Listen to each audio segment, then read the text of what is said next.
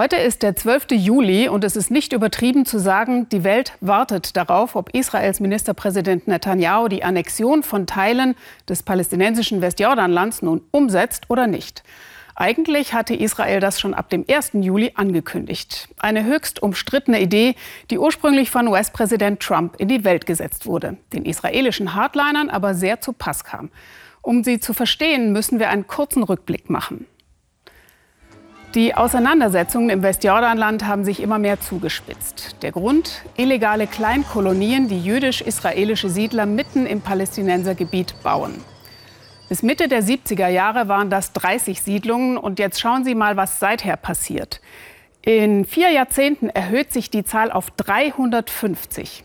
Viele dieser Siedlungen sind sogar nach israelischem Gesetz illegal. Begonnen hatte die israelische Expansion im Jahr 1967 nach dem gewonnenen Sechstagekrieg gegen die arabischen Nachbarn. Neben dem Sinai und den Golanhöhen besetzte die israelische Armee das arabisch besiedelte Land westlich des Jordans. Die UN verurteilt diese Besetzung als Verstoß gegen das Völkerrecht. Machen wir jetzt einen Sprung in optimistischere Zeiten. In den 90er Jahren standen die Zeichen auf Entspannung. Ein eigener Palästinenserstaat rückte in den Bereich des Möglichen. Doch schon bald danach sah die Realität wieder vollkommen anders aus. Es folgte die zweite Intifada. Und das Westjordanland, so wie wir es jetzt sehen, ist heute ein Flickenteppich. Ein großer Sperrzaun durchschneidet das Gebiet der Palästinenser. Seit US-Präsident Donald Trump sich eindeutig auf die Seite Israels geschlagen hat, warnen Experten vor einem Ende des Friedensprozesses. Erstmals in der Geschichte erkennt eine amerikanische Regierung die jüdischen Siedlungen in den Palästinensergebieten als legal an. Wird der Trump-Plan umgesetzt, kann sich der Staat Israel bis zu einem Drittel des Westjordanlandes einverleiben. Der Stärkere hätte sich mit Unterstützung der USA gegen den Schwächeren durchgesetzt. Was sie davon halten, erzählen uns drei Israelis und Palästinenser mit ihren eigenen Worten. Ich bin Oded Revivi. Ich bin Bürgermeister von Efrat, einer Stadt mit 16.000 Einwohnern südlich von Jerusalem und Bethlehem. Ich bin 1994 hierher gezogen. Seitdem sind meine sechs Kinder hier geboren. Ich lebe hier also mit meiner Frau Lisa, ziehe meine Kinder groß. Das ist unsere Heimat. Hier leben wir und hier planen wir unsere Zukunft. Warum? Weil hier in Judäa und Samaria die Wurzeln des jüdischen Volkes sind. Unsere Geschichte ist mit diesem Land verbunden.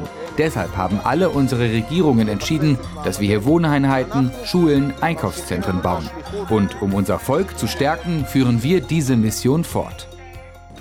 Warum sollte ich die Araber hassen? Es gibt Araber, auf die würde ich mich mehr verlassen als auf die Juden. Mein Großvater war Baumeister in Jerusalem. Sein Wachmann und Fahrer war Ahmed. Und Ahmed ist ein wichtiger Teil meiner Kindheitserinnerungen. Er war mein Babysitter und erster guter Freund. Aber zu meinem Leidwesen und auch dem der Palästinenser haben sie keine Gelegenheit verpasst, eine Gelegenheit zu verpassen.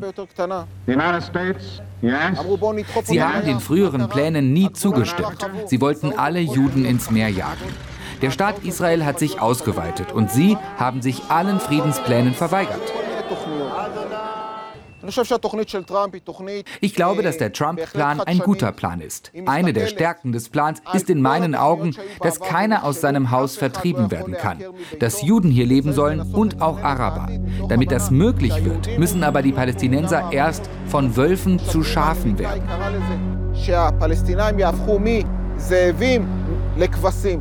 Trumps Plan sagt den Palästinensern, wenn ihr weiterhin die Gelegenheit verpasst, wird am Ende nichts für euch übrig bleiben.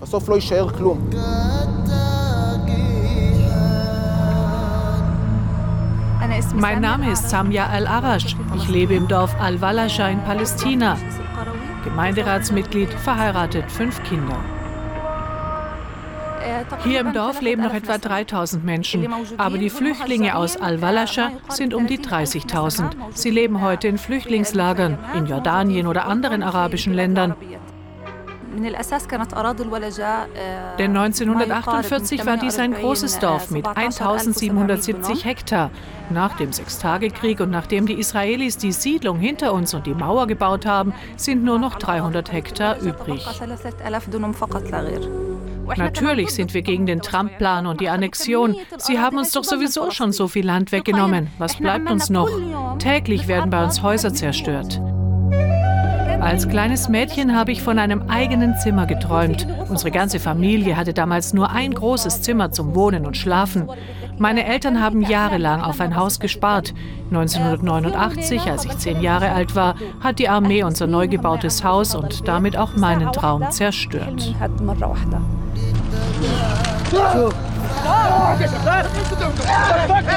Ja, es gibt auch ein paar Jungs hier aus dem Dorf, die Steine auf sie geworfen haben. Ich sage nicht, dass ich das gut finde, aber es ist unser Recht, dass wir unser Land verteidigen.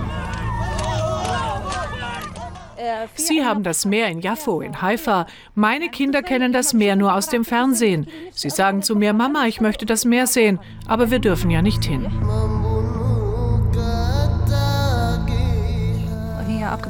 In unserem Dorf steht einer der weltweit ältesten Olivenbäume, sagen japanische Forscher. Er soll zwischen 4500 und 5000 Jahre alt sein. Er symbolisiert für mich meine Wurzeln, auch Frieden und Hoffnung.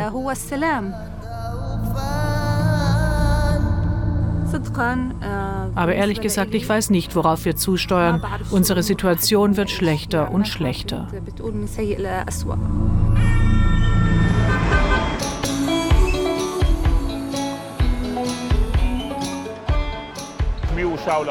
Mein Name ist Shaul Arieli. Ich bin General der Reserve, habe 25 Jahre in der Armee gedient. Ich war auch verantwortlich für Gaza und ich war der Chef des israelischen Friedensverhandlungsteams mit den Palästinensern im Büro des Premierministers. Heute bin ich in fast andauerndem Kontakt mit der palästinensischen Führung in Ramallah. Der Trump-Plan hat keine Chance, umgesetzt zu werden, da er ausschließlich zwischen Israel und der Trump-Administration vereinbart wurde. In der absehbaren Zukunft werden wir keinen palästinensischen oder arabischen Partner für diesen Plan finden. Eine einseitige Annexion wäre sowohl für die Palästinenser als auch für die Israelis eine Katastrophe. Sie würde für Israel unmöglich zu bewältigende wirtschaftliche Belastungen und auch Sicherheitsprobleme bringen. Wenn es zu einem Apartheidsregime kommt, dann werden gebildete und junge Israelis das Land verlassen. Der Staat Israel würde in einer anderen Gesellschaft untergehen, ärmer und nicht mehr demokratisch. Ehrlich gesagt leben zwei meiner Brüder in Judäa und Samaria. Sie sind direkt nach dem Sechstagekrieg dorthin gezogen. Aber ich könnte dort nicht leben, weil ich denke, dass dies das Land eines palästinensischen Staates sein sollte. Ich glaube, dass viele Menschen in Israel so denken wie ich. Zu meinem Bedauern werden sie immer gleichgültiger und politisch weniger aktiv. Ich versuche die Menschen zu überzeugen. Ihr müsst aufwachen und wieder die Kontrolle übernehmen, um Israel so zu gestalten, wie es einmal im Sinne unserer Gründerväter war. Aus Tel Aviv ist unsere Korrespondentin Susanne Glass zugeschaltet. Susanne, Netanyahu hat die Annexion groß angekündigt, aber bislang ist konkret noch nichts passiert. Warum? Einer der Hauptgründe ist sicherlich, dass die US-Administration noch nicht wirklich grünes Licht gegeben hat. Netanyahu beruft sich bei seinem Annexionsvorhaben ja auf den Nahostplan von US-Präsident Trump, aber der hat in Washington momentan eigene andere Probleme. Und das gilt auch für die israelische Regierung, sollte man meinen. Gestern Abend haben hier in Tel Aviv 10.000 Menschen gegen die Regierung demonstriert. Sie werfen ihr vollkommenes Versagen beim Umgang mit der Corona-Pandemie vor und bei der bis dato noch nie dagewesenen Wirtschaftskrise.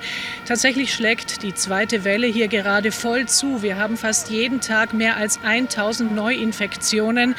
Die Angst vor einem zweiten Lockdown ist gewaltig und die Arbeitslosenquote beträgt jetzt schon etwa 22 Prozent. Viele Menschen stehen vor den Trümmern ihrer Existenz und von ihrer Regierung wünschen sie sich gerade sicherlich keine Annexion, sondern vieles anderes. Mit welchen Reaktionen müsste Israel denn seitens der Palästinenser, aber auch der arabischen Nachbarn rechnen, wenn der Plan doch durchgezogen würde?